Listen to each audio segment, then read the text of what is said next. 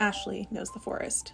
From summer camps to bonding with her dad, she navigates her local woods with even more finesse than her best friend Madison navigates the world of boys and makeup, which is saying a lot. Ashley and her group of friends hike out into the woods for an overnight party. It's all fun and games until Ashley finds her boyfriend cheating on her.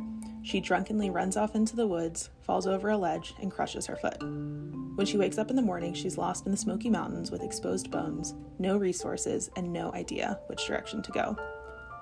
She recalls survival skills taught to her by Davy Beat, her camp counselor crush who disappeared into the woods two years ago and was never heard from again.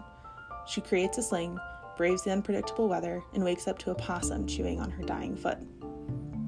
As she navigates the wild and attempts to find civilization, she faces the unimaginable, amputating part of her foot with flint, stumbling upon an abandoned meth trailer, discovering the final campsite and body of Davy, and the realization she might not make it out alive.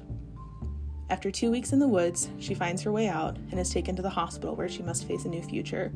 She's lost her track scholarship, her boyfriend, and her comfort in the woods. She tells her story to a writer, every brutal detail. Her story isn't over quite yet. She's planning to go back into those woods and bring Davy Beat back to rest. It's time for her to move on.